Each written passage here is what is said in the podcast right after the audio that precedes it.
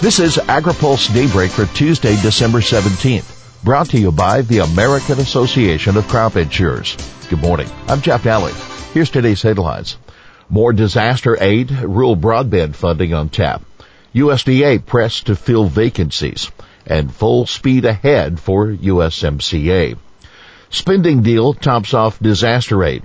The House is set to act on two massive spending bills for fiscal 2020, including a package that will provide another $1.5 billion in agricultural disaster aid on top of the 3 billion Congress approved in June. The latest round of funding is aimed at compensating farmers for the harvest problems caused by untimely blizzards and soggy fall weather and will also provide new help for some 2018 losses, including those caused by drought. The money came from unspent 2017 disaster funding. There's also a fresh infusion of funding for rural broadband. The bill adds $550 million to the Reconnect grant and loan program that Congress created last year. USDA beefing up NRCS amid Hill pressure. USDA's Natural Resources Conservation Service is planning to add more than 500 employees during the fiscal year.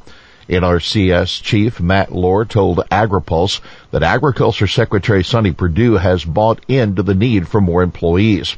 We've done load cycle analysis over the last year or so to come up with proving that we could certainly use more employees at our field offices across the country, Lohr said. Keep in mind, USDA is getting heat from congressional appropriators over the number of vacancies in the department, including at places like the Agriculture Research Service. The report that accompanies the FY20 spending legislation orders USDA to provide a report within six months, providing detailed staffing levels for the Farm Service Agency as well as a variety of other agencies. The 1,773 page bill itself earmarks $35 million for FSA to hire more farm loan officers, county office trainees, and county office employees. U.S. will verify China's ag purchases. It should be very easy to show if China doesn't live up to promises to buy 40 to 50 billion dollars worth of U.S. ag commodities, according to Senate Finance Committee Chairman Chuck Grassley.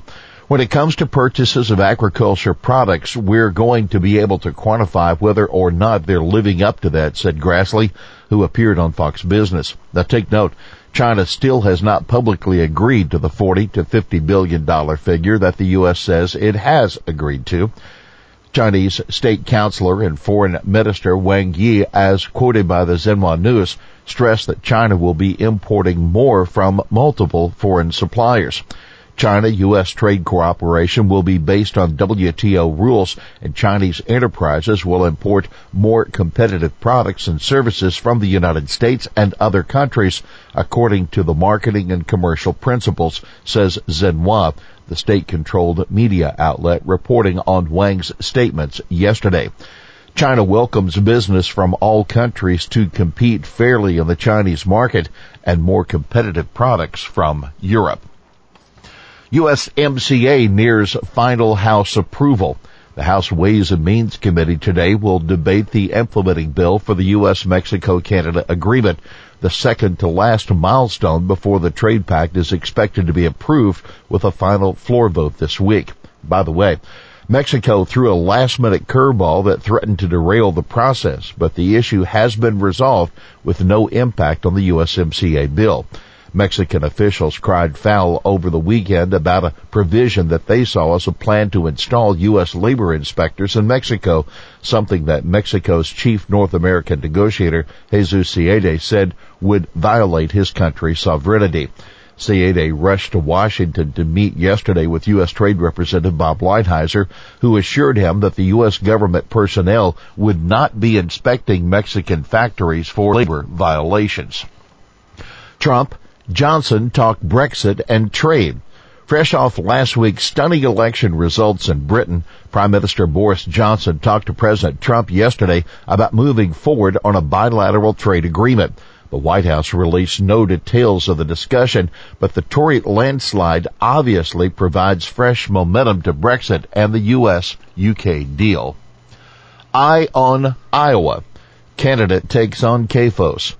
Senator Cory Booker, who's trying to make inroads with Iowa presidential caucus goers, has introduced a bill that would impose a national moratorium on large concentrated animal feeding operations. A poll released last week by Johns Hopkins University Center for Livable Future shows 53% of Iowa voters and 77% of Democrats favor a statewide moratorium on CAFOS. Interestingly, according to the same survey, voters in Iowa oppose a nationwide ban on CAFOS. Keep this in mind. Booker's bill, which also would make livestock and poultry integrators responsible for air and water pollution at CAFOS, isn't going anywhere in Congress. But the bill has the endorsement of the Iowa Citizens for Community Improvement, an influential progressive group that fought to tighten regulations on CAFOS. Booker, a New Jersey Democrat, currently sits in ninth place at about 2.3% based on the Real Clear Politics polling average.